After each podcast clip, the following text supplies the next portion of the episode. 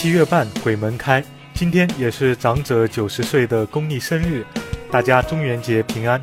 我是老司机杨梦辰，为您播报今天清点的科技新闻。昨天下午，酷派联手乐视发布了酷一生态手机，该机搭载骁龙六五二处理器，配备五点五英寸幺零八零 P 屏幕，背部竖向双摄像头，四千零六十毫安电池，三加三十二 G 起内存组合，售价幺零九九起，性价比不错。发布会除了话筒不断失灵外，老罗也出席了，一时盛传老罗将加入乐视。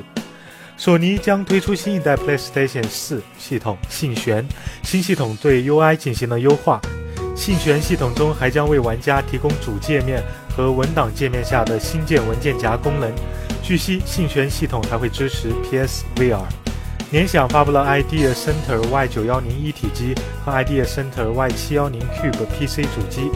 Y910 配备第六代 i7 处理器和 NVIDIA GTX 1080显卡。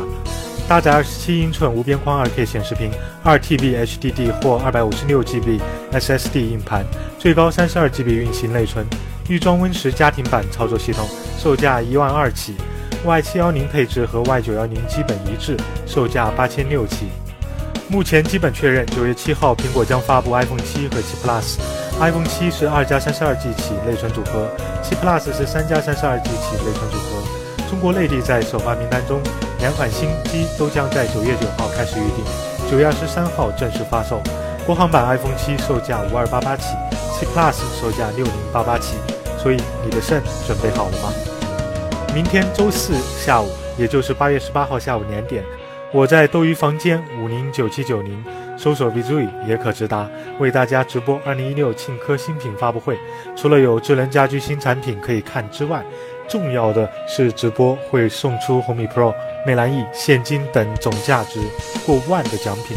明天下午两点，斗鱼房间号五零九七九零五零九七九零，我们一起拉风，不见不散。